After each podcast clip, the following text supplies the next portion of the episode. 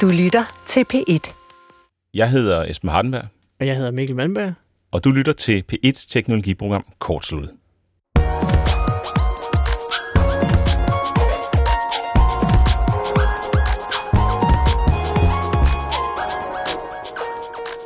For øh, et par år siden, der var jeg ude at rejse med min familie til Rumænien. Og øh, det foregik på den måde, at det var min kæreste og mig, og så vores børn på 3 og 5 år. Og vi landede i Jarsi, tror jeg det hedder, lufthavn, sådan ret sent om aftenen. Ikke? Mm. Derfra videre til hotellet, og så for at få de her børn til at, at falde lidt ned, så havde jeg lovet Ellen, øh, min datter, helt uden for regnskab, at hun godt måtte se nogle afsnit af Gulli Gris, Uff. for ligesom at, at dekomprimere. Ikke? Vi sætter det i gang på telefonen, og så når hun halvandet afsnit ind, eller sådan et eller andet, før den siger, "Mm, der er ikke mere data på oh. din telefon. Åh, oh, Gud. Og det er jo lidt underligt, ikke? fordi Rumænien er et EU-land, og jeg ved, jeg har gratis data i øh, EU, Ja. men øhm, det vi så mistænker, der var sket, det var, at Moldova, som ligger lige ved siden af, øh, af den her lufthavn her, og, og hotel, vi var tjekket ind på, jeg tror, de har tæppebumpet grænsen med, øh, med telemaster, mm. sådan så det så var den, den var forbundet til, og egentlig slet ikke en øh, romansk mast. Og derfor så blev vi altså bare, øh, øh, hvad hedder sådan noget, datatørlagt. Klassisk Moldova. Klassisk Moldova. Programmet i dag, det handler om det modsatte af den oplevelse. Ja. Det handler om, hvordan man bedst muligt bruger teknologi, både før, under og måske også en lille smule, efter man er ude og rejse, til at få den bedst mulige oplevelse.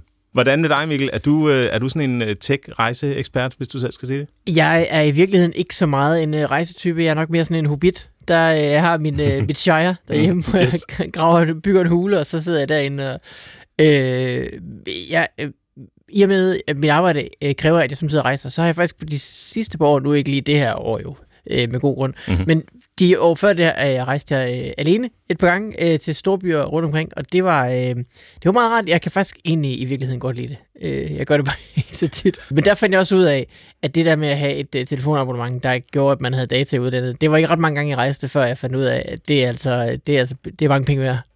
Jeg er indrettet på samme måde som dig. Jeg er heller ikke den store globetrotter, men derfor er det jo heldigt, at vi har besøg, eller får besøg i programmet af en, som har rejst enormt meget, og Mm. som også er øh, derudover teknisk kapabel. En meget dygtig fyr. En meget dygtig fyr, Michael Flarup, og han kommer i første del af temaet om øh, ikke så længe. Men altså, sagens, øh, sagens kerne er, at det jo lysner lidt for muligheden for at rejse i det hele taget, fordi mm-hmm. vi restriktionerne bliver løftet, og der er flere og flere, der har vacciner i blodet og så videre.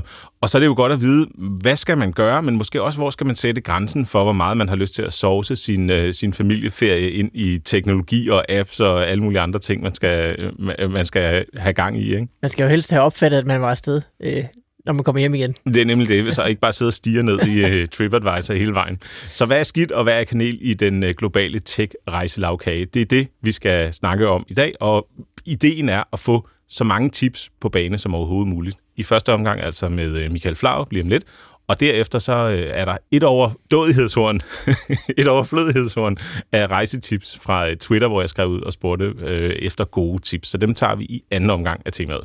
Og hvis du sidder derude og lytter med, og ikke har givet dit tech-rejsetip videre, så er mailen altid åben på kortsluttet dr.dk eller på Twitter med hashtagget kortsluttet. Og vi gør så det i næste uge, at vi samler op, hvis der er kommet nogen i mellemtiden. Og sådan fungerer det jo så smart, kan man sige, ikke? Du lytter til P1's teknologiprogram Kortsluttet. Programmet, hvor vi ikke hacker din e-mail eller Facebook-konto, men hacker selve teknologien, så den gør, hvad vi vil have den til. Med programmør Michael Malmberg og gør det selv mand Esben Hardenberg.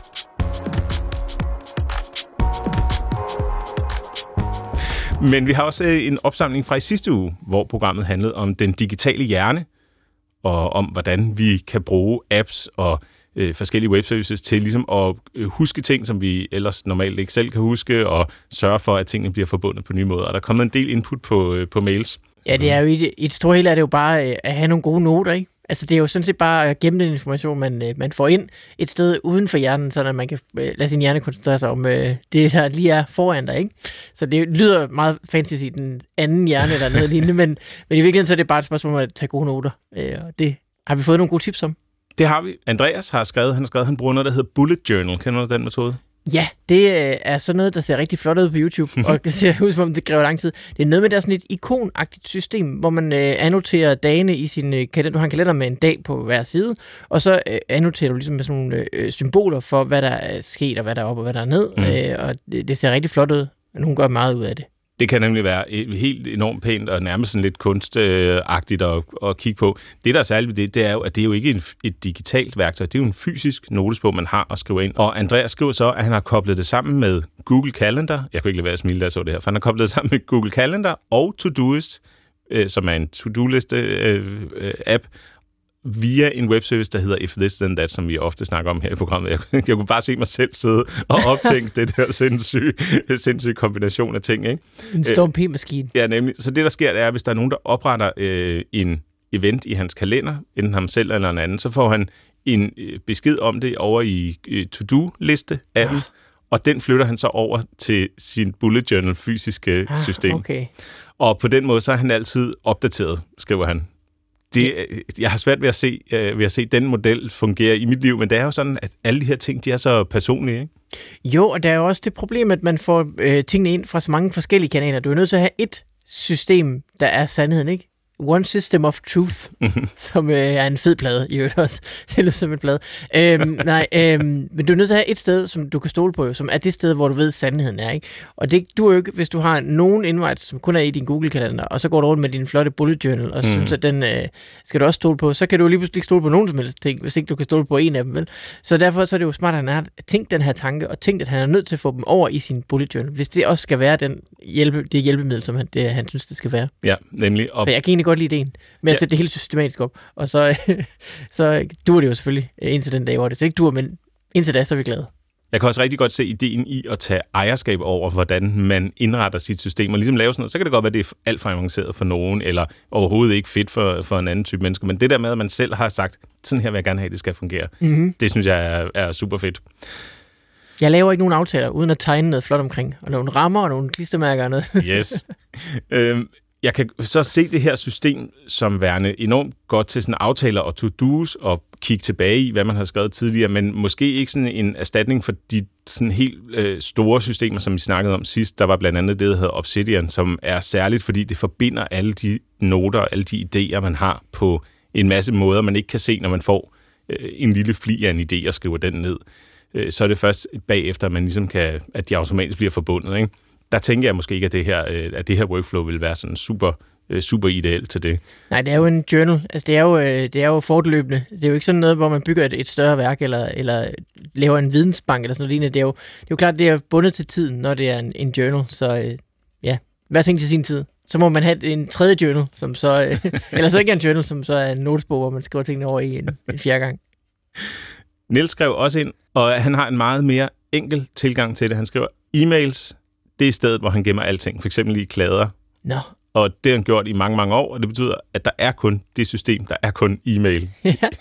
Jamen altså, det, det er jo sådan set fint nok. Det er jo bare det, du har. Altså, så øh, bruger du det. Ja, fu- fuldstændig, og jeg har det på samme måde. Hvis det virker, så er der en grund til at, at lave det om. Øhm, omvendt så er det lidt samme måske øh, pointe med, at hvis man gerne vil have noget ekstra ud, hvis man gerne vil benytte nogle af de der sådan, øh, mere metodiske tanker omkring, hvad er en hvad er en hjerne? Hvordan er vores menneskelige hjerne forbundet?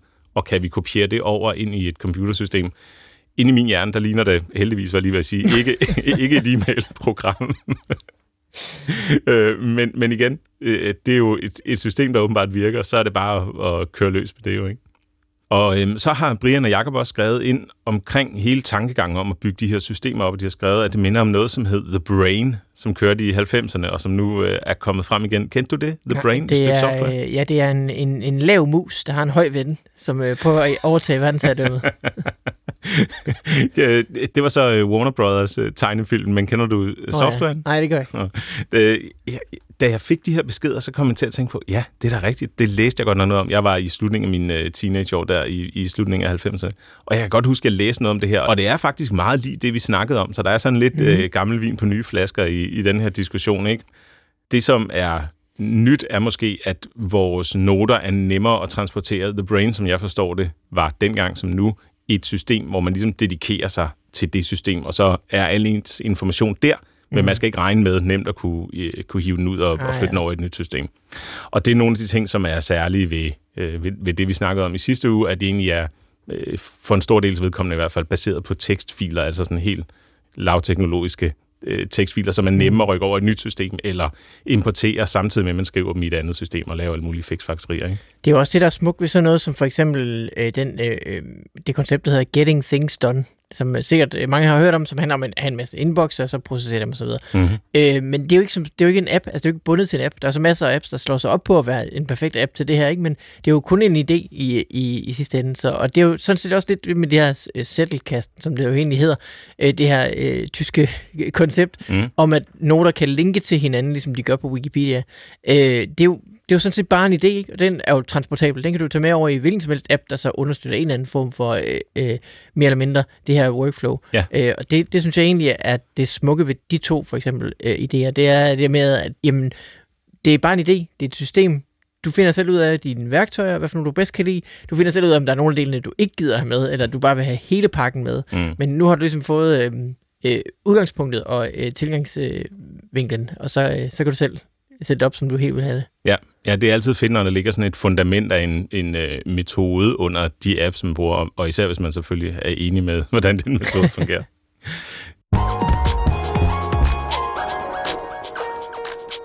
uh, vi går i gang med dagens tema, som jo er, hvordan teknologi, apps, webservices og gadgets, uh, hardware af alle former kan hjælpe os, når vi rejser, så vi kan få så gnidningsfri og måske endda uh, mega fed rejse. Eller endda endnu mere ud af det. Ja, nemlig. Ja. Og øh, nu har vi allerede været inde på, at vi ikke er de helt store øh, rejsehoveder, der er mig, Mikkel, men øh, derfor er det heldigt, at vi i dag har besøg af Michael Flaup i programmet, og hvis jeg nu åbner her og siger velkommen til dig, Michael. Tak. Hej.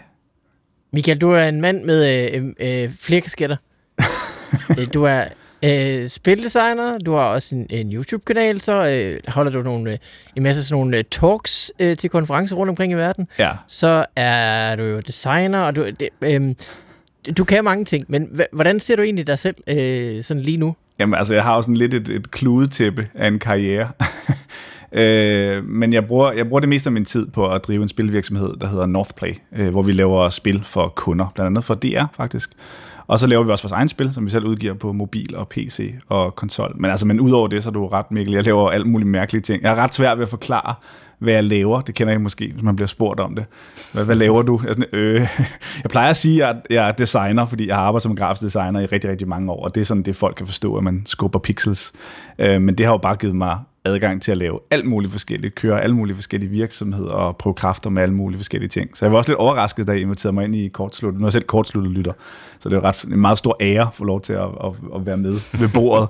Men jeg var ret overrasket over, at det var som, øh, som, som rejseekspert, Øh, fordi jeg tænkte, at der var så meget andet. Jeg tænkte, det kunne da være, at jeg skulle snakke om computerspil, eller et eller andet spændende med uddannelse. Eller, men, øh, men jeg har rejst meget. Det har jeg. men jeg ser mig selv som grafisk designer, øh, med, med, med, med, med startup turette på en eller anden måde. Altså, Ja, og det er jo altså øh, rejserne, så må du se, om du kan afspore øh, samtalen i, i, hen i retning af spil, ikke? Når jeg, skal, vi jeg skal forsøge. Det er jo rejser, vi skal fokusere på. Hvis du sådan skal prøve at tænke tilbage, er der et sådan øh, minde med rejser og teknologi, som sådan står som, som øh, dit første sådan tech-rejseminde? Øh, jamen, jeg gik i gang med at... Jeg, jeg har været meget heldig at have haft to øh, forældre, som har arbejdet i, øh, i, i øh, flyindustrien, eller rejseindustrien. De arbejdede for SAS øh, tilbage øh, i 80'erne og 90'erne. Så vi havde sådan nogle chancebilletter, Øh, om der er nogen, der kan genkende til, men det, det betyder faktisk bare, at man møder op i lufthavnen, og så håber man på, at man kan komme med en flyvemaskine, hvis de har ekstra plads. øh, og det var selvfølgelig meget low-tech, det hele. Øh, men men, men der, der rejste jeg tit øh, øh, med, med min far, og senere hen også med min mor og min stedfar, øh, og har siddet på, altså sådan, du ved, de her jump seats, der er bag os, det er sådan en flyvemaskine, som stewardesserne og stewardsene, de bruger til at kun at lette og lande. Den har jeg taget lige 11 timer mm. på sådan en, øh, på, på vej til Japan på et tidspunkt. øh, så, så, så det var meget low-tech i starten, da jeg begyndte at rejse der, der var, der var meget, meget ung, øh, og været meget privilegeret at få lov til at blive taget med hen en masse spændende steder.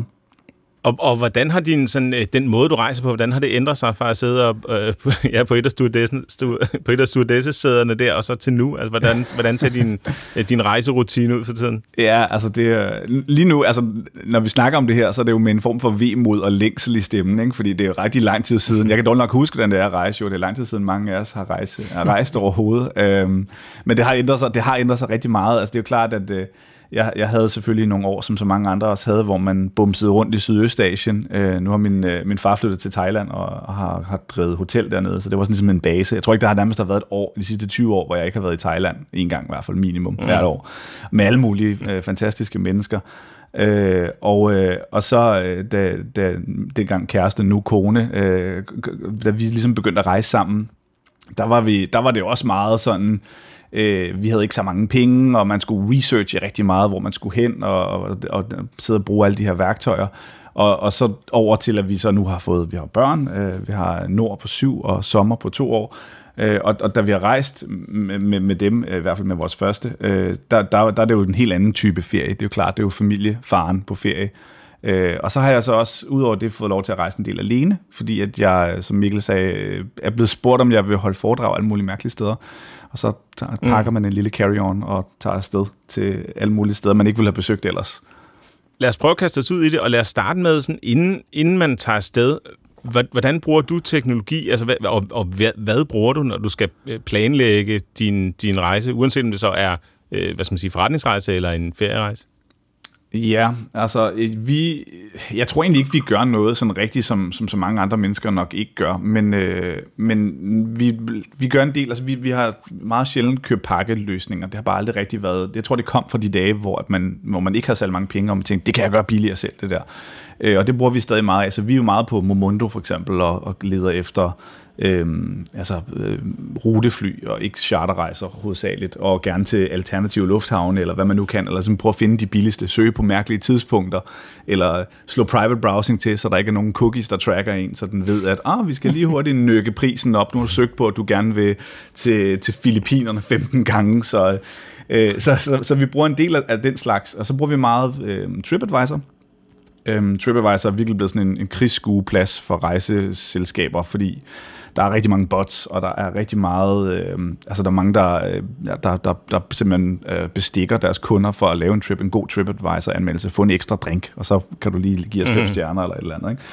Øh, så man skal lige kigge igennem det der internetslør, men TripAdvisor er rigtig godt, fordi der, man, kan finde, øh, man kan finde anmeldelser af andre folk, som øh, måske øh, kommer fra samme område som en selv, og, som, og man kan arrangere det efter, hvornår det er givet, øh, for eksempel for nylig og så videre. Ikke? Vil, vil du ikke lige fortælle, hvordan kigger du så gennem det internetslør? Altså, hvad er nogle, hvad er nogle flag? Øh, du, du snakker om, at øh, flypriserne stiger, hvis man øh, har søgt på den samme øh, destination mange gange, fordi der bliver øh, gemt information på ens computer, ikke? Og jo. Øh, du sagde også, at TripAdvisor, der er nogle anmeldelser, man ikke rigtig kan regne med og sådan noget. Altså, hvad er ligesom, hvad er tricksene der? Jamen, jeg ved ikke, om der er sådan en, en, en sølvkugle til det, men altså, jeg, jeg tror, at det, det, det kræver om at bruge lidt sund fornuft. Altså, det, det, det der med at prøve at sidde og læse igennem og se, hvad er, hvilke af de her ting er højst sandsynligt betalt, øh, og hvilke er ikke. Og det kan jo selvfølgelig være enormt svært, altså når vi nu snakker, snakker TripAdvisor hovedsageligt, fordi jeg synes, det er det, man kan gøre mest. Altså, øh, du kan kun gøre så og så meget med, der er mange, der har mange gode guides til, hvordan man finder de billigste øh, flypriser og sådan nogle ting. Altså, jeg ved ikke, hvor relevant det er for folk lige i mm. øjeblikket, kan man sige, for lige i øjeblikket er det helt skørt. Øh, men, øh, men, men selve det der med at finde ud af, hvor man så skal bo, eller hvor man skal spise, eller hvor man, hvad man nu skal lave, når man er afsted, der tror jeg, at man kan gøre rigtig meget selv ved ved at prøve at, at læse igennem, som du siger, det her internetslør her. Og det handler om, som jeg, jeg, det, det jeg plejer at gøre, at vi plejer at prøve at finde øh, andre folk fra Skandinavien for eksempel, der har skrevet noget. Man kan gå ind og, og faktisk vælge på TripAdvisor og, og vælge øh, lande, de kommer fra. Også fordi, at de vil oftest have samme øh, øh, kan man sige, forventninger, som du selv har, når de kommer til et sted. Folk kommer jo med meget forskellige mm. former for forventninger, når de rejser et sted. Og der er nogen, der aldrig vil være glade, og man skal ligesom kigge igennem dem, der er raged over, at de, deres, øh, deres club sandwich var 10 minutter for sent, og de tænker, okay, det er måske ikke noget, der påvirker mig særlig meget. øh, men, men derudover så skal du så kigge på, hvis der er en anden, øh, en svensker, der har lagt nogle billeder op af kakelakker under sengen, eller bedbox eller et eller andet. Så, det måske, så er det måske der, ja. man lige skal perk op og kigge efter. Øh, så, så jeg tror, det handler om at bruge lidt, lidt sund fornuft, øh, og så en, en smule research. Ikke for meget, man kan bruge rigtig lang tid på det. Øh. Og øh, hvad, hvad så, når I skal øh, pakke taskerne? Så skal der jo øh, øh, underbukser med, det ved vi nok, tandbørste og så videre. Men hvad så øh, det der ekstra lag? Hvad i den, du slipper med ombord på flyveren? Eller ligger øverst i tasken? Eller Jamen. pakket godt ind i nogle trøjer, så det ikke går i stykker? Jamen, Hvad sådan øh, af teknologien tager du, tager du med på sådan en tur? jamen, jeg plejer kun at tage 20 par underbukser med, Mikkel. Det er det, jeg plejer med, Okay. når jeg rejser. Det, er sådan, ja. det vil sige, det er pro-tip number one. Kun underbukser. Uanset hvor lang tid du rejser. Det er ligegyldigt. Det er altså, når jeg bare lige skal over broen til Sverige, 20 på underbukser. Ja. Øh, Ej, altså... Øh, for, for, jeg vil rigtig gerne... Jeg, kunne, jeg gad godt at kunne sidde og være totalt purist og sige, at vi rejser kun carry-on og alt muligt andet. Men efter vi har fået børn, så er det fuldstændig urealistisk. Det gør vi, det gør vi ikke. Øh, når jeg rejser alene, rejser jeg kun med carry-on, fordi det, det skærer rigtig meget af rejsetiden væk. Altså, der, er- der, man bruger enormt lang tid på at gå og, og håndtere logistikken omkring øh, bagage og alt muligt andet øh, og har haft været i mange uheldige situationer, hvor man har mistet bagage og alt sådan noget. Øhm, så, så, så, så generelt så, så, så er det jo sådan den gode gamle, altså pakke så lidt som muligt. Vi har jo alt sammen alt for meget med, når vi rejser, nærmest uanset hvad vi skal. Så det er jo en rigtig god ting at prøve at, at sætte nogle constraints på, hvor meget man må, må have med, og hvordan man kan pakke det. Og hvad med øh, tech? Altså hvad med øh, gadgets og sådan noget? Er det øh, alle, samtlige telefoner og tablets, man måtte have liggende, og en oplader per stykke og så videre? Eller hvordan takler I det? Ja, men altså, det, jeg har jeg nok lidt mere, altså jeg er blevet grint rigtig mange gange af, for jeg, jeg rejser med rigtig meget tech, øh, og jeg tænker også, det er derfor, at øh, I tænkte, at I vil have mig til at komme ind og snakke om, om, om det. øh, jeg, jeg er rigtig glad. Jeg tror, det er sådan en forlængelse af, hvis man er, arbejder med noget grafisk, så er man automatisk også øh, fotograf. Så øh, interesserer man, eller man ser sig selv som, nu har jeg arbejdet som fotograf godt nok, men, men man ser sig selv meget som, som sådan en fotograf. Og så, øh, og så, så tager man en masse udstyr med til det jo, og så jeg, vi rejser med ret meget udstyr, øh, og har altid gjort det. Jeg synes, jeg er blevet bedre til det, men altså, så, så det er jo et, et, et stort DSLR-kamera med øh, x antal linser. Jeg har fløjet med nærmest alle samtlige droner, som DJI har lavet. øh, actionkameraer og mikrofoner til, når man skal lave video. Og, så, så rigtig meget af den slags, øhm, hvis man er interesseret i den slags, så går meget op i, det kan vi snakke om det bagefter måske, man går rigtig meget op i det der med at være dokumentarist i eget liv. Jeg synes, det er så givende mm. og så spændende.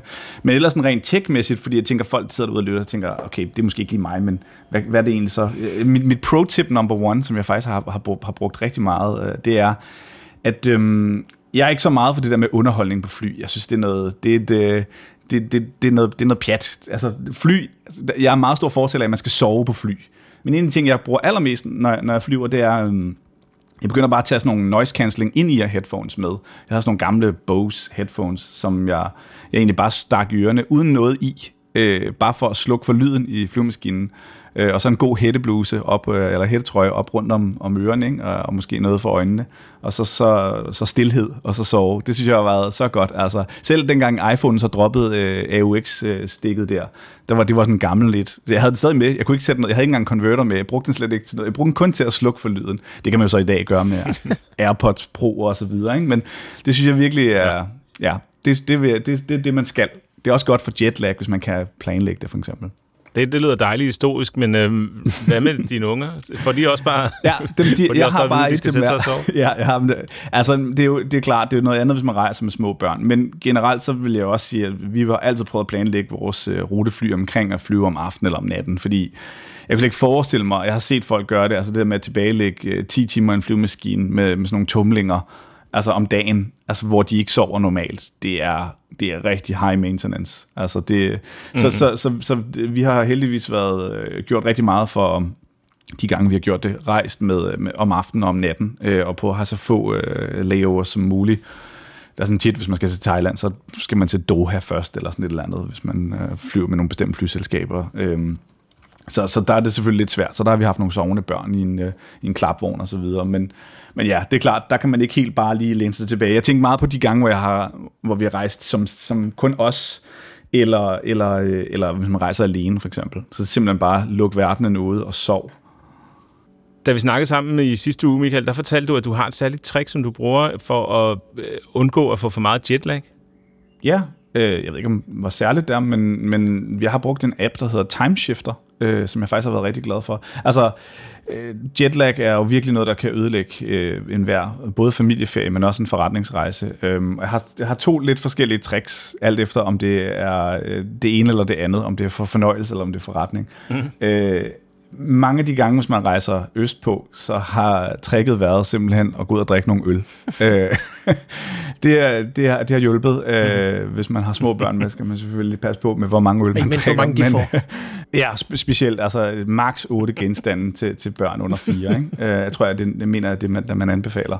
Øhm, ja. Men nej, altså, så det, det, det, det giver rigtig god mening, synes jeg. Altså, det har nogle gange reset det. Også fordi det der med, jeg ved ikke, om, om folk kan ikke genkende til det, men altså, man kommer, hvis man rejser den vej, så kollapser man jo nærmest, når man ankommer der om eftermiddagen eller om formiddagen nogle gange, og så sover man midt hele dagen, ikke? og så kan man ellers se frem til nogle hyggelige aftener, hvor man stiger ind i en bog. Ikke? øhm, men ellers den anden vej, øh, der øh, ofte så, når jeg har været i USA, så har jeg brugt den her app, der hedder Timeshifter, som jeg synes er ret fint. Den har meget med sådan noget light exposure øh, teori at gøre, som har noget at gøre med, hvornår skal du udsættes for lys, og, og øh, jeg mener, jeg kan ikke huske, det er nogle, nu er det jo nogle år siden, jeg sidst brugte den, men, øh, men dengang, der var det sådan noget med, at man kunne få lov til at prøve at få en eller to ture gratis øh, med den, øh, mm. og så skulle man betale for det.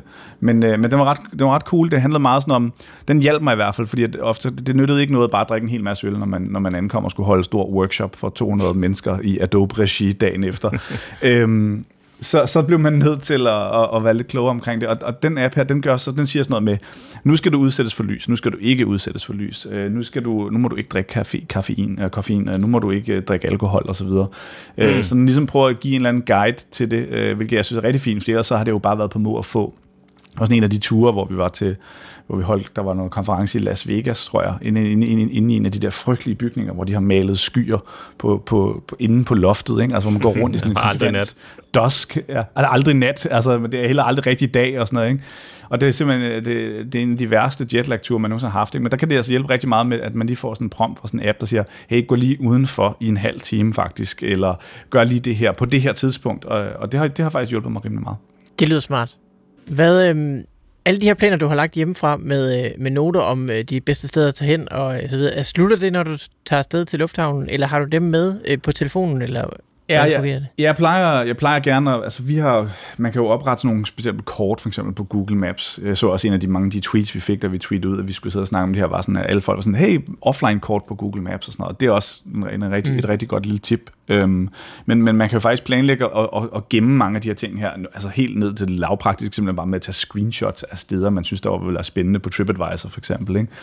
Øh, og så, så, så, så, og så deler, deler man måske en mappe med det, man rejser med, eller et eller andet, hvor man ligesom har adgang til de her ting her.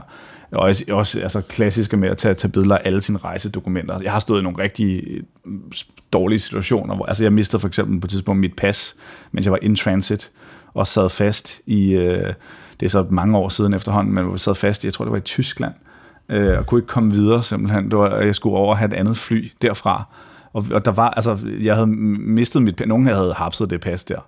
Øh, selve, selve i transit, ikke? Øh, og der, der stod vi også på en eller anden vred tyskers kontor og skulle finde ud af, hvordan man ledede. Så der havde det været dejligt, hvis jeg havde haft noget lidt mere dokumentation på, på hvem jeg faktisk var.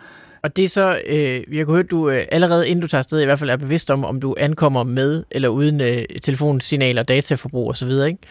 Øh, og øh, det er godt nok at gøre sig bevidst om, at hvis man ankommer uden data, jamen, så skal man jo have gemt alle tingene lokalt på telefonen. Ja. Så taget screenshots, som du sagde, og øh, noter steder, hvor, man, hvor det også gemmer offline osv. Øh, og hvis man ankommer med data, jamen, så, man, så, kan man jo, øh, så kan man bare finde dem igen, kan man sige. Øh, men det er godt nok at, at, at vide, om det er det ene eller andet.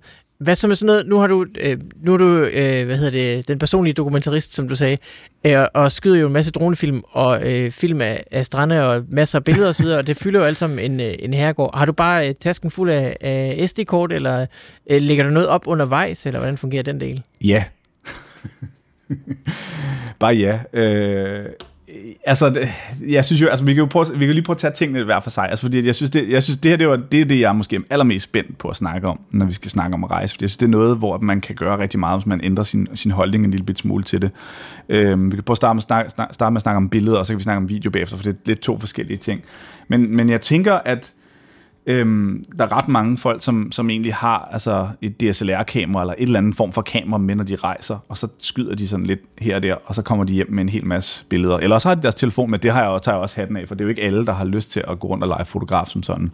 Uh, men hvis man går med en lille fotograf i maven, så, så gør man det. Uh, og jeg tror, det er en rigtig god idé at have sig en, uh, en en, en idé om, hvad for nogle billeder man godt kunne tænke sig at skyde, inden man tager afsted på en ferie. Det kan godt være, at det lyder lidt mærkeligt, øh, og ikke særlig spontant. Mm-hmm. Men, øh, men, men jeg tror, man skal tænke på det meget som, hvad for et produkt kunne jeg godt tænke mig at komme væk fra den her ferie med igen? Altså, det er jo selvfølgelig en total sygdom og biprodukt af, af mit virke som, øh, som en, der har arbejdet i den her produktverden i lang tid. Jeg tænker på den her måde, men, men jeg, jeg, jeg, jeg synes, at øh, jeg synes at godt, at, at, at, man kan, øh, at man kan tage noget væk fra det, fordi Rigtig mange mennesker gør ikke noget med de her billeder. En stor del af det der med at være fotograf, eller få taget nogle gode billeder af, af ens familie, eller, eller, eller de, de oplevelser, man har sammen, det handler jo ikke kun om bare at tage kameraet med, og så knipse de rigtige ting.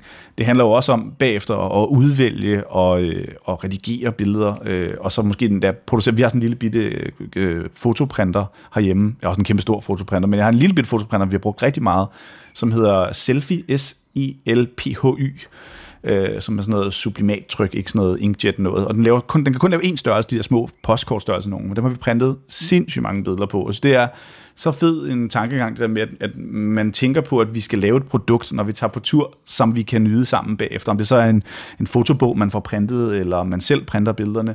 Øhm, det giver bare, mm. det giver virkelig meget. Øh, og, og det gør også, at man bliver en bedre fotograf, fordi at det der med at udvælge og redigere, så begynder man at få nogle, en, en bedre forestilling om, hvad er det så for nogle billeder, jeg skal tage næste gang, jeg skal, skal på tur. Så det er jo sådan en cyklus. Det er, det er jo ikke bare at trykke på knappen. Det er ligesom hele processen. Mm. Øh, og det synes jeg er sindssygt vigtigt, når man snakker billeder. Øh, og det tror jeg, jeg tror, at folk kunne, kunne, kunne gøre meget mere af, øh, og, og de vil også være rigtig meget mere glade for det, i stedet for at have 300 RAW-billeder liggende på deres computer, som de aldrig får kigget igennem. øhm, mm. Og det er også blevet dejligt nemt. Jeg har jo altid været den der type i vores vennegruppe, som måske til irritation nogle gange, for nogen har haft kamera med, øh, og og kan vi lige tage, skal vi lige tage billeder og sådan ting og sager og sådan noget, men det er, det er virkelig godt tid investeret, og så deler man måske en, en iCloud-mappe med dem bagefter, fordi man har, man har gjort det, at man, man, har, man har sat sig ned og brugt tiden bagefter på at, at redigere de billeder og dele de oplevelser med, med de folk, man har været sammen med. Det synes jeg, det synes jeg bare er en rigtig fin gestus, og det er, det, det er noget, vi ikke snakker så meget om, det, men det, det er undervurderet. Det er virkelig fedt at have de rigtige billeder fra, fra de ting, man har lavet sammen. Og tager du backup løbende, mens du er afsted af de billeder, der bliver taget? Altså, det ville jo være ærgerligt, hvis dit øh, kamera blev snuppet på ja. en eller anden øh, eksotisk, eksotisk tur, ikke? Ja, altså, jeg, jeg rejser altid med, med, med ekstern harddisk, øh, hvor at jeg, jeg har backup på, både på computeren, fordi computeren kan også meget nemt blive stjålet, og så, øh, og så på en, en harddisk, øh, sådan en SSD, som jeg bare slår til, og så har jeg gerne to kopier af det hele liggende. Øhm, nu er det ikke billeder som sådan, der fylder mest for mig, fordi jeg, jeg arbejder også meget med video, og det er klart, det er, det er et helt andet ballgame, når man gerne vil, man gerne også vil, vil, vil rende rundt og, og lave noget, noget ordentligt video øh, fra, fra forskellige kameraer. Men, øhm, men ja, det gør jeg meget. Jeg, jeg, tager ikke, jeg, jeg backer ikke noget op til skyen. Det er meget få steder, at man kan gøre det. Det kommer an på, selvfølgelig, hvor man rejser hen i verden. Mm. Øh, men det er en god idé at, at have en eller anden form for redundancy, uden tvivl.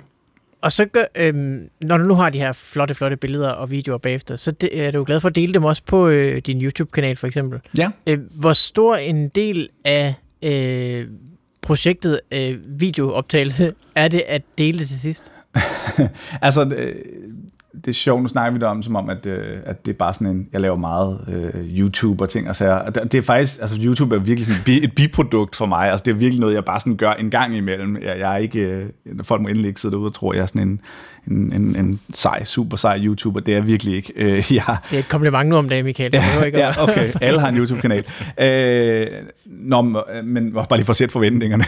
men det er, det, er, det, er, det er meget sådan... Øh, Altså, det er klart, det er den der produkttankegang, der, der spiller meget ind. Altså, jeg tror egentlig, det jeg bruger mest tid på, at vi laver, nu har vi snakket lidt om billeder, øh, og det tror jeg, alle folk kan relatere til, det der med at, at, at, at få, få taget nogle gode billeder. Men det der med så at lave video, for eksempel, hvis vi prøver at segue lidt over i det, det er en helt anden oplevelse, øhm, fordi at det kræver væsentligt mere arbejde, når man kommer hjem og klipper noget sammen, som faktisk er, altså, øh, er noget, man vil se på bagefter, som ikke bliver sådan noget håndholdt øh, fars, øh, mm. fars video. Kom og se alle sammen. Ja. Øh, altså, så, så, så, mange videoklip af pomfritter ja. på tallerkenen og sådan noget. Ikke? Ja, ja, ja. ja. Øh, så, så, og, og jeg vil sige, altså, jeg føler ikke, altså de ferievideoer, vi har, nu har jeg jo nørdet det her i så mange, i så mange år, jeg har jo nærmest ferievideoer tilbage fra nullerne, dengang at vi havde sådan noget mini-DV-bånd med og alt muligt andet, så jeg har virkelig set teknologien ændre sig mm. rigtig meget. Øh, men, men det vigtigste i den proces er jo ikke så meget, hvad for en videokamera du gør, bruger, eller hvor meget Øh, råbånd du får, får skudt. Det er jo, hvad du gør med det bagefter.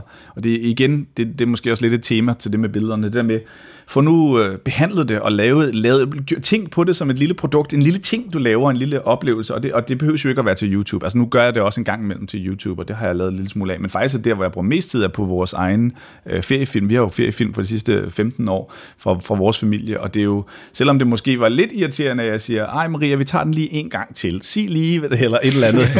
du skal lige komme gående her og sådan noget, og det har jeg godt nok fået rullet meget. Der, der er blevet rullet meget øjne af mig, når jeg har haft det ene udstyr med, eller efter det andet. Eller jeg skal lige, vi skal lige stoppe bilen, fordi nu skal vi lige flyve, filme bilen med dronen, og så skal du køre langsomt. Og så fylde.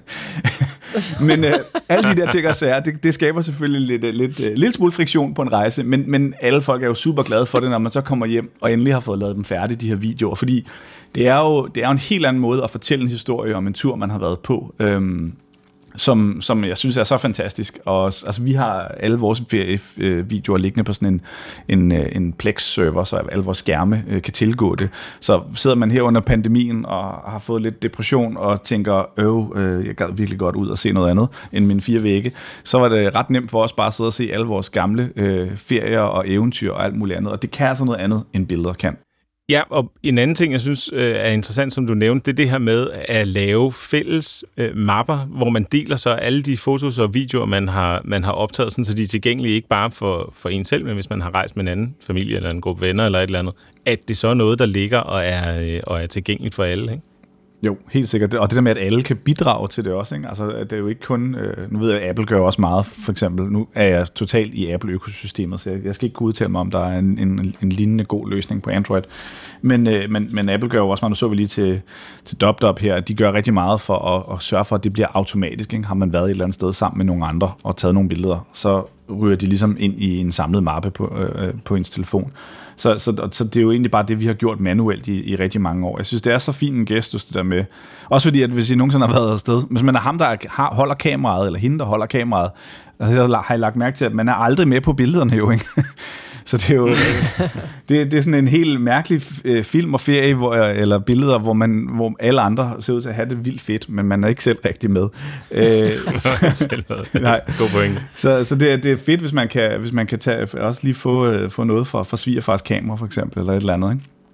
Og, det, og jeg synes, det er en god pointe. Nu siger du godt nok, at det er kun til iPhone men, eller iOS, men det med, at det bare er en delt mappe, at så kan man er ikke for striks omkring formater og, og hvordan man forventer at få det fra folk. Det er bare at smide det herover, så skal jeg nok sørge for at samle tråde øh, til sidst. Ja, præcis. Jeg tænker, hvis der sidder nogen, at det er jo nok også jeres lyttere, som er sådan de lidt mere tech-savvy, ikke? Altså, og, og, og dem, der oftest øh, bliver ringet op, når der skal laves tech-support i familien. We feel you. Altså det, og det er det samme med, med man, kan, man kan gå ind og tage den rolle som værende dokumentaristen for en familie, ikke? Man siger, jeg hjælper lige med det, fordi hvis I nogensinde har prøvet at åbne øh, fotobiblioteket hos, øh, hos nogle af jeres forældre eller et eller andet, altså det er jo noget værre råd nogle gange.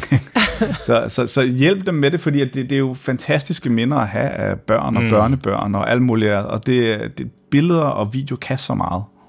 Og her til slut, Michael, hvis vi skal have sådan et antitip eller en lille sådan en pas på med, med det her, er der så noget, som er teknologirelateret, hvor du tænker, lad være at gøre det her. Det her er, en, er en, et dårligt råd simpelthen. Det ved jeg sgu ikke rigtigt. Hmm. Jeg synes jo generelt, at man skal man skal egentlig bare gøre det, man synes er sjovt at gøre. Ikke? Altså, det, jeg tror, der er, ofte så er det sådan noget med, få nu taget Altså folk har sådan noget, men du må aldrig gøre det her, du må aldrig gøre det her. Hvis du synes, det er sjovt at have 15 kameraer med, eller sådan noget på ferie, og du i øvrigt kan have det med, så gør det dog. Altså, øh, jeg, jeg, jeg, tror, det er, det, er så, det er så unikt for folk, hvad, hvad det er, de har lyst til øh, på de her ture her. Så, så jeg, jeg synes ikke, der er sådan noget med, lad være med at gøre de her ting og sager her. Hvis du er på public wifi, så husk at bruge VPN og sådan noget, alle de der klassiske ting og sager, ikke? Men, mm. øh, men nej, jeg, har, jeg synes ikke, jeg har nogle ting, hvor jeg tænker sådan, det her må man ikke gøre, det skal man aldrig gøre. Gør det hele, det er kloge ord. Det må være ja. opfordringen herfra.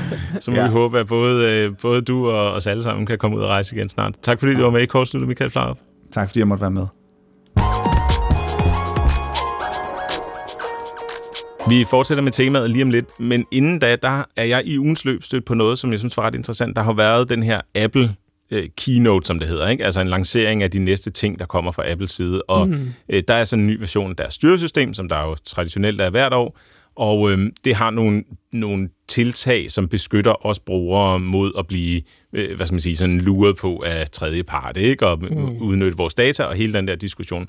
Øh, og det er jo sådan set også øh, fint nok, men det har så ansporet sådan lidt halvvejs reklameagtigt en øh, kommende app, som hedder Potential, mm-hmm. øh, til at, at skrive en blogpost om, hvad vil der ske, hvis man tog den tankegang, altså at vores øh, telefoner beskyttede os øh, bedre? Hvad hvis man tog den til næste niveau? Så det ikke mm. bare var vores øh, privatliv, men så det var den måde, vi i det hele taget bruger, te, øh, bruger telefonen på. Øh, og det synes jeg faktisk er lidt interessant, den her, øh, den her idé, og de er meget sådan... Øh, de er meget konkrete i forhold til, hvordan det kunne se ud. Ikke?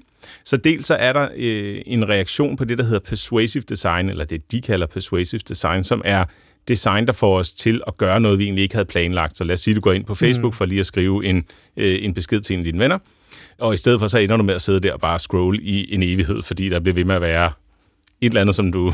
Godter. ja, godt. Lad os kalde det godter. Ja, Hjerne, kanel. Yes. Så det er sådan en meget konkret øh, situation, som mange af os nok kender, ikke? Og det, de foreslår, det er så, at der er en indstilling i telefonen, altså ikke i selve appen, men i telefonen, hvor man kan slå uendelige feeds fra. Altså man kan blive ved med at scrolle i, ja. i Facebook-feedet, og så får, finder den bare på et eller andet nytårsserver for en. Men hvis man nu kunne slå det fra, så man fik maks 10 opslag, eller 10 øh, siders opslag, eller hvad man ja. skal kalde det, så var det ligesom en reaktion og en måde for dig, sådan når du fik din telefon, eller opdateret din telefon, at sige, jeg, jeg, vil ikke være, jeg, jeg vil ikke udsættes for den fristelse, eller hvad vi ellers skal mm. kalde det, ikke? Hvad, hvad tænker du om det? Kunne det være noget, du kunne se dig selv bruge? Øh, det kunne det sagtens være, men jeg er egentlig ret god til, synes jeg selv. Okay, nu snakker jeg bare Facebook, men øh, så skal du bare op på YouTube, så øh, hvad, hvad med Instagram? Er du så, øh, det sjove er jo, det jeg vil, jeg faktisk vil nævne, det var, at Instagram har jo sådan en lille notits, de skriver, nu har du set alt. Mm. og når man ser den, så kan man ikke, jeg bliver sådan lidt provokeret. Hvad for noget? så der er jo, jeg har ikke set alt. Der er jo side, der er jo uendelige mængder af billeder, jeg kan se herinde. Hvad mener du, jeg har set alt det? Sådan, man er sådan halv skyldig, halv øh, bebrejdende. Hvorfor I også vise mig alt det? Altså, det? Det er faktisk en mærkelig følelse at nå til den der. Så jeg tror måske, det kunne godt være lidt det samme, man ville reagere med, hvis man øh, så sine 10 sider Facebook, og så var det ligesom... Altså, det, jeg, jeg kunne næsten bedre lide, hvis det bare var øh, en post ad gangen. Mm. At man sådan ligesom bare så den ene, og så var der ikke links til alle de andre. Et øh, andet forslag, de kommer med, det er, at der skal være sådan en god brug af din tid prompt. Altså, at mm. du, når du har været inde på, øh, på YouTube i en halv time eller sådan noget, så kommer der lige sådan en, en, en notifikation op, der siger, nu har du været herinde sådan lidt mere end, øh, end, øh, end egentlig er normalt. Er, er det egentlig noget, du vil? Ikke? Er, det, er det god brug af din tid? Og så kan du så vælge, ja, det er god brug af min tid, eller du kan vælge, nej, det er faktisk det var faktisk ikke, egentlig ikke det, jeg kommer for. Ja. Øhm, og, og, og så kan man så lave sådan en ugentlig opsamling, hvor at, at du kan se, okay, men du brugte så så meget tid. Det er også det der med, at som det er nu, så kan vi samle op, så kan vi sige, at du har brugt så meget tid inde i, inde i en app, eller din skærm har været tændt så længe. Og det er jo sådan lidt, det er jo fint nok at vide, men hvis man nu har været helt vildt produktiv, eller øh, hygget sig helt vildt, mens man har haft skærmen tændt, så er det jo ikke noget problem nødvendigvis. Vel? Øh, omvendt, hvis man føler, at man bare har spildt sin tid, jamen så, Ja, så er det selvfølgelig noget skidt, ikke? men så kan, øh, så kan 8 minutter også være noget skidt. Ikke?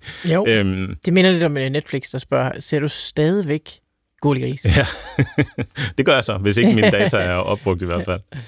øhm, og i sidste ende, der, der kan den her god brug af din tid så blive til sådan en markør i App Store, når man henter noget ned. Så henter du en ny app, men så kan du se, så og så mange procent af brugerne siger, at den her app får dem til at spille tiden, mm. øh, for eksempel. Ikke? Ja. Og det kan så være med til selvfølgelig at, at påvirke din beslutning, om det egentlig er noget, du, du gider have på din telefon eller ej. Det er interessant, at vi har opfundet noget, der er så godt for os, at vi er nødt til at lægge alle de her begrænsninger. Og det kunne man også sige om narkotika på en eller anden måde. Men, det er bare men, så godt for os. Det er bare så dejligt. men, men, øh, men, øh, men det er jo sjovt, altså fordi øh, iPhone bliver lanceret, der kommer apps, så gør vi bare, eller vi gør jo ikke, men de gør bare alt, hvad de kan, for at bruge så meget tid derinde. Og så begynder vi at gøre det, og så er vi alligevel nået så langt, at firmaerne, som jo, det er jo i deres, altså, der er jo ikke nogen tvivl om, at det er jo i deres interesse, at vi bruger deres, vores tid derinde, at de simpelthen er nødt til at sige, stop, ja. I kan ikke styre det. Ja. Det, det, er ret, øh, det er ret tankevækkende. Fordi i sidste ende, så altså får du sådan en knap, hvor der står, at scroller du stadigvæk Facebook. Du har set 600 posts. Du, altså, så vil du bare kunne trykke, ja, det, Jamen, det skal, skal have mere. Ja. ja. Lad mig det, få de næste 600. Og, det er og faktisk så det, i sidste ende er det jo kun dig selv, der kan stoppe dig i det her øh, gale, gale hus. Ja, og, og den, den sidste ting, de har, det er også sådan en, øh, jeg, jeg har kaldt den en hjernedød indikator i vores, øh, i vores noter her, ikke, som analyserer, om vi sådan er, er helt sløje i den måde, vi bruger telefonen på. Jeg kender det fra mig selv. Hvis jeg keder mig helt enormt meget, eller vil lave en overspringshandling i sådan en abnorm grad, mm. så åbner jeg den ene app, og så lukker jeg den igen, ja, ja, og så åbner ja. jeg den næste app, og så gentager det mønster sig bare hele tiden. Og det, altså, det kan stå på længe, indtil jeg siger til mig selv, sådan, hvad er det egentlig, jeg laver? Altså, kan ja. ikke, øh, og, Karusellen. Ja, præcis. Og det er jo et mønster, man kan måle i telefonen. Ikke? Man kan se, at bliver den her øh, app åbnet fem gange i løbet af et minut eller et andet. øh, og så kan man få sådan, en, øh, sådan en, et lille penge om. Sådan, prøv, lige at, prøv lige at overveje, hvad du har gang i lige nu. øh, den, den synes jeg er meget sjov. Og selvfølgelig, jo mere man kan genkende det her, jo mere, øh, jo mere synes man både det er sjov, og, og måske også skammer man sig mm. lidt. Ikke? Så er der øh, intervention. Ja. Så er, er der en skærm med Facebook og Twitter og Instagram, der sidder sådan i en rundkreds og kigger på dig. Nu har du altså været rundt til os alle sammen i 30 sekunder hver i seks runder. Nu er nok. Nu Vi har snakket om det. Nu er det altså nok. Jeg synes jo, at det her, der, der hvor det her vil hen, det synes jeg jo er super øh, spændende, og det vil jeg jo gerne være en del af. Omvendt så har jeg det også sådan, at jeg vil da hellere have en, jeg vil hellere have en positiv, øh, jeg vil have en positiv notifikation. Nu snakkede vi sidste uge med, med Peter Dalsgaard fra Aarhus Universitet omkring, øh, omkring de her måder at genbesøge sin viden på, at det kunne have en effekt, hvis man gerne vil lære noget nyt, eller gemme sin viden og sådan noget. Øh, og der vil jeg da måske hellere, i stedet for at få en notifikation om, hey, nu har du altså surfet Facebook i for lang tid, så vil jeg da hellere have en notifikation, der sagde, kunne du ikke tænke dig lige at se på det her øh, vidensminde, du har fra et, et års tid siden, øh, og så bare lige øh, sådan krydre din, øh, din, din øh, hjernedøde surfing med, øh, med, med, med lidt viden, som du selv faktisk er i gang med at, at have optænkt, og så på den måde kunne man måske blive øh, blive ansporet til at, at lave noget andet. Ikke? Det er da faktisk slet ikke så dum en idé at lave en, øh, en form for bot, du så er venner med på øh, Facebook eller Twitter, som er connected eller forbundet til din, øh, din note, ikke? og så sender den flashcards ud en gang imellem, der hvor du alligevel bare sidder og stener. Så, mm. Nå, og hey, i øvrigt, så skrev du det her om, om kartofler for øh, seks år siden. Der er endnu et projekt til sommerferien, som øh, ligger og venter på at blive, at blive kodet op.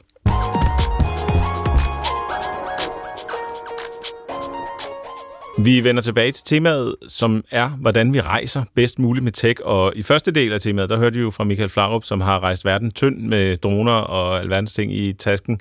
Nu skal det handle om alle de inputs, vi har fået, tips fra Twitter, jeg skrev ud i sidste uge, og tusind tak til alle jer, der har sendt ind. Det har virkelig været øh, vildt så meget, der er kommet. Jeg tror ikke, vi når at snakke om alle de tips, der er kommet i dag, men vi gør så det til ugens projekt, at vi laver sådan en lille øh, rejsetip-tech-bog, mm. som man kan finde på kortsluttet.dk. Turen går til tech. Turen går til techland. og der lægger vi så øh, alle de tips, der er, inklusive øh, hvem der har sendt ind osv. Så, så, så, øh, så, så kan man navigere derind og, og se den i hvert fald. Men lad os bare kaste os ud i noget af det, der er kommet. Vi skal lige starte med at genopleve måske et gammelt tip, som vi fik fra Anders Høgh Nissen, der var på øh, besøg sidste øh, kortsluttet tech-rejseprogram, hvor han sagde, at man, man kan tage sådan en kabeltrumle med. Hvis man har mange ting, man gerne vil, øh, vil oplade, så er det en god idé at have sådan en kabeltrumle. Og afhængig af, hvor man skal hen og hvordan man rejser og sådan noget der, så kan det godt være, at det skal være en større eller mindre kabeltrumle. ikke? Men, men en kabeltrumle eller en forlængerledning, det har, øh, det har Nick C. også skrevet øh, på, på Twitter, at det er en god ting at have med. Det synes jeg også er, er meget fint. Der, der er ikke noget værre, at skulle sidde sådan ude på badeværelset op i det ene hjørne for at få øh, strøm til sin telefon. Ikke? Helt klart. Øh, og Nick C. han skriver også en powerbank, altså sådan et mobilt øh, batteri, det er, også, øh, det er også en virkelig god ting, at man kan få ekstra. Nogle af dem fylder næsten ingenting. Nej, og man skal jo egentlig passe på, altså der er USB-stik mange steder til at lade telefoner op, men man skal jo faktisk være lidt varsom med bare at stikke sin telefons USB-kanal øh, til hvad som helst. Nu er det jo lidt bedre nu om dagen, men det er i hvert fald altid at foretrække at stikke den bare i strøm, for så ved man, at der ikke er nogen, der laver fis med den. Ja, hvad er det, der kan ske der? Jamen, den forbinder jo øh, via data til din telefon. Øh, nogle om dagen, så siger din telefon, vil du tilbyde dataene til den her enhed, og så kan du så sige nej tak, for du vil bare gerne have noget strøm. Mm. Men, øh, men jeg, jeg, jeg har ikke noget overblik over, hvor meget man faktisk kan tilgå, uden at få den der øh, OK. Øh, så jeg gør altid det, at jeg bare har kun lader med strøm.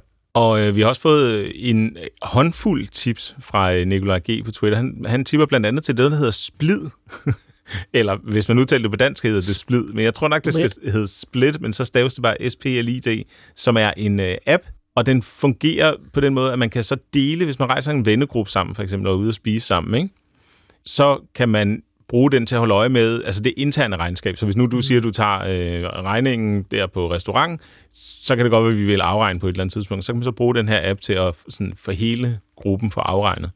Og man kunne også bare have en tekstfil, hvor man skrev ned en note, ikke? hvor man skrev, nu lader jeg det her det her ud. Men de her apps er altså lidt fede, fordi man kan jo dels har adgang, man kan lave grupper, ikke? så man har adgang til de samme regnskaber alle sammen. Man kan øh, få downloadet det hele som en fed pdf eller et Excel-ark eller sådan noget. Og, og på den måde så er der en hel masse af sådan lidt mere avanceret funktionalitet, som man får i, øh, i de her apps, som øh, for eksempel Split. Og Nikolaj G. han øh, tipper også om en hel masse forskellige korttjenester, øh, og kort tips. Han er geograf, står der på Twitter, så det har nok noget med det at gøre. Øh, men der er blandt andet øh, det her med, at man kan lave en guide i, i Maps-appen med sådan nogle nåle, som man kan bruge til at navigere frem. Ikke? Altså man kan planlægge sin, øh, sin tur, hvis man er rundt i en, i en ukendt storby. Og så er der også nogle specialiserede GPS-apps. Der er blandt andet en, der hedder Gaia GPS, som er sådan en til at finde rundt, hvis man er på vandretur, hvor de almindelige GPS'er der, de, der er de jo ikke særlig fede. Hvis du åbner Google Maps eller Apple Maps, når du er ude på vandretur, så er den ikke særlig optimeret til det, vel? Det er bare grønt. Det er bare grønt, ja.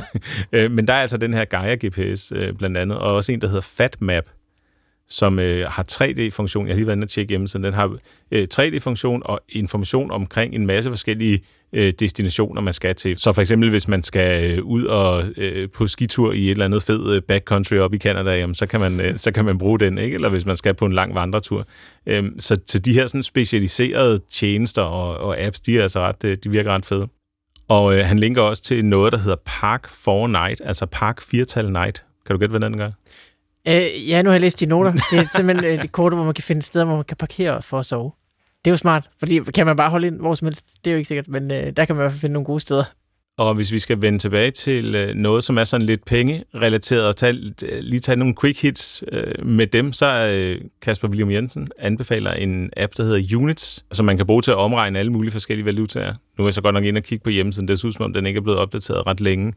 øh, derfor kan den jo stadig være fin nok, hvis, det, hvis den stadig virker. Men altså, de her omregner-apps er også rigtig gode at have, ikke? hvis man står og skal købe øh, om, omregne en, en opskrift eller et eller andet, der står i USA med en kogebog, ikke? Så, så er det altså rimelig svært at finde ud af deres mærkelige ting. Øhm, og så er der noget, der hedder Revolut. Kender du til den? Så vidt jeg ved, så er det en bank.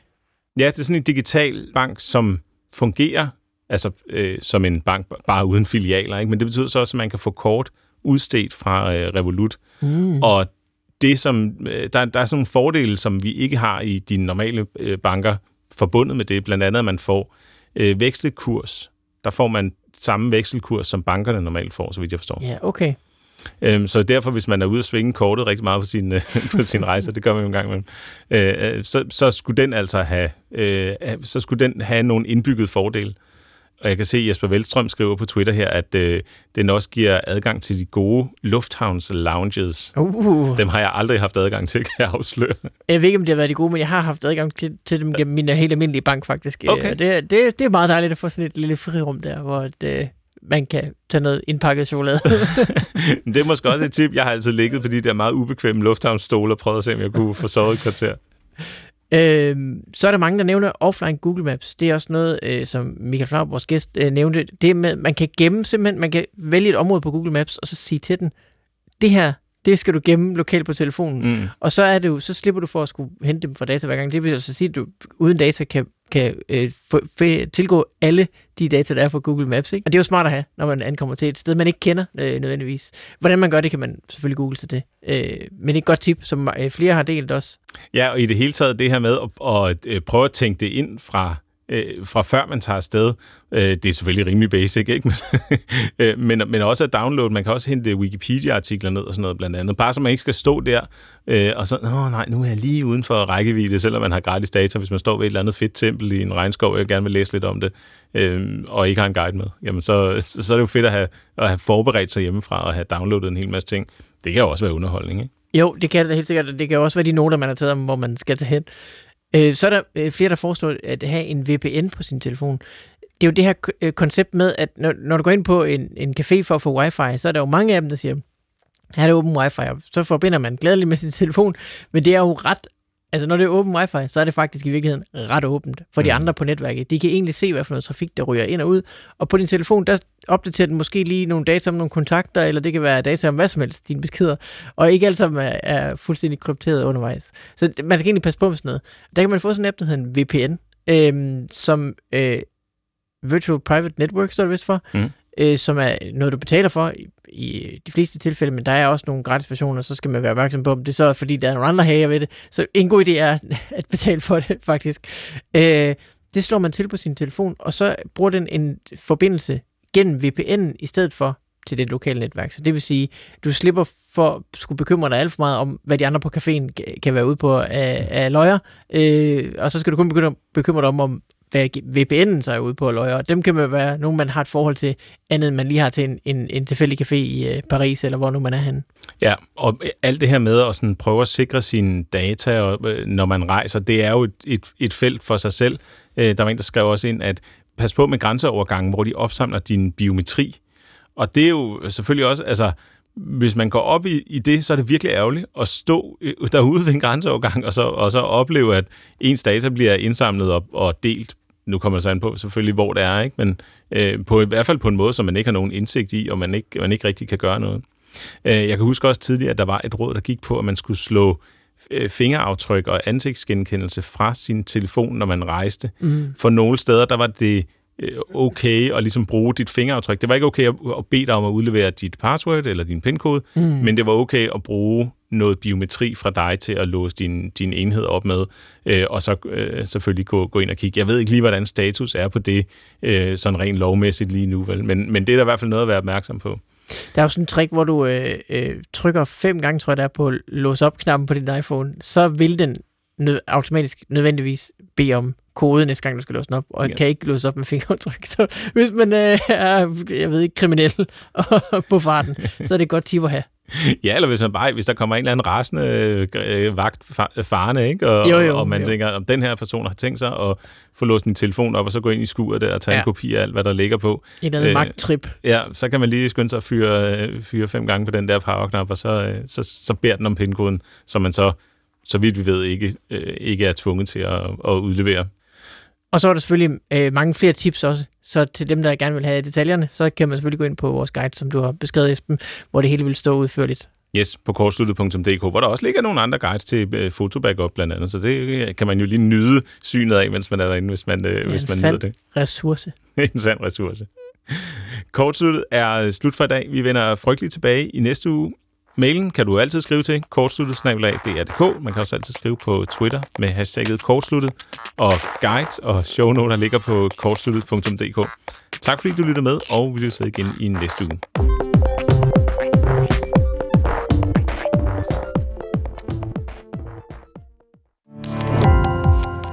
Gå på opdagelse i alle DR's podcast og radioprogrammer. I appen DR Lyd.